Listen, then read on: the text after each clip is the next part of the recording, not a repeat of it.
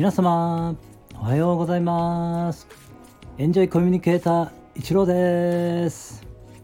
ありのままを愛するラジオにようこそいらっしゃいました。ありがとうございます。みんな違ってみんないい。誰もがありのままの自分で安心して今ここにいられたらいいですね。人は生きてるだけで存在しているだけで価値がある。毎日何もかもがどんどん良くなっています。ありがとうございます。嬉しい楽しい幸せ。愛してる大好きありがとう。ついてる。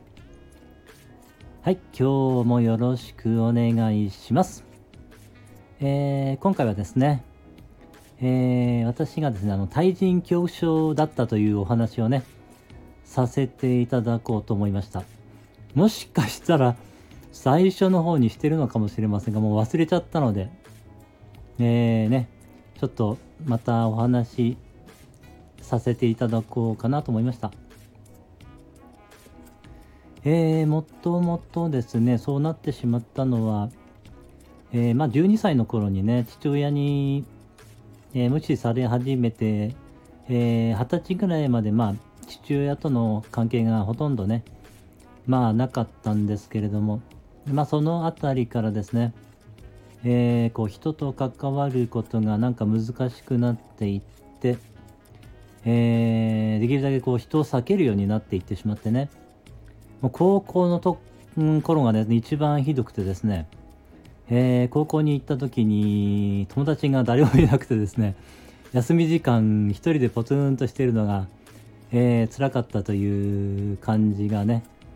えー、覚えているんですけれども、えー、その時はですねあの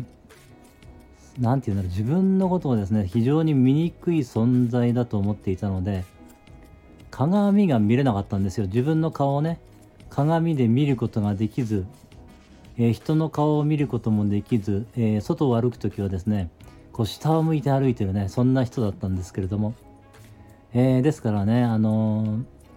できるだけ人と関わらないようにして生きてきていたのでまああれですね。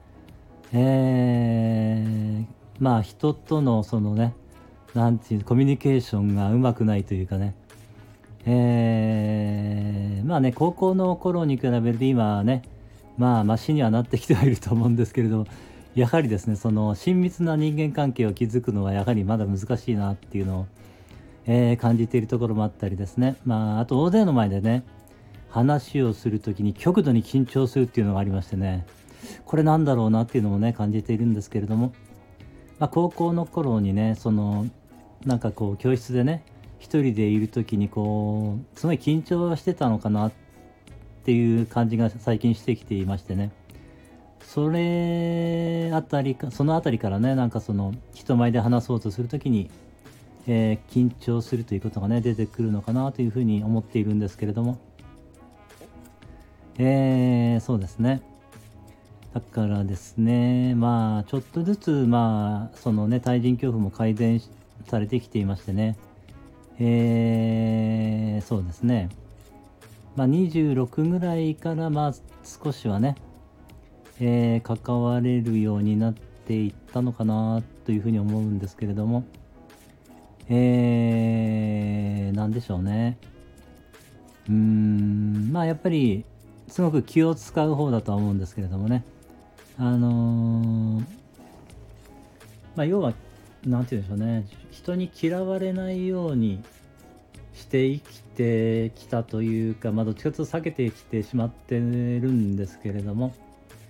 えー、何でしょうね、それは。うーん、まあ、その、まあ、宇宙の原理原則から言いますと、えー、私のことを好きになる人もいれば嫌いになる人もいるっていうのは、えー、まあ半々になるという、えー、まあ、原理原則がありますので、えー、私がですねその、まあ、何をしたとしても、えー、それはそのようになるのであるからまあ気にしなくていいんだと思うんですけれどもね、えー、それそのねその宇宙の原理原則を知りましたのでさらにね、え人との関わりが、え楽になっていくのかなというふうに、え感じています。まあ何をしてもねしなかったとしても結局えー、自分のことに、えー、自分にね好意を持ってくれる人は半分いて私にまあ好意を持たない人も半分いてそしてね、えー、どちらでもない人もたくさんいるということですよね、えー、そんな感じになってるみたいなのでね、えー、もう少し、ね、またね人との関わりが、え楽になっていくんじゃないかなと思っています。はい。今日はね、以上になります。今日も最後までお付き合いいただきましてありがとうございました。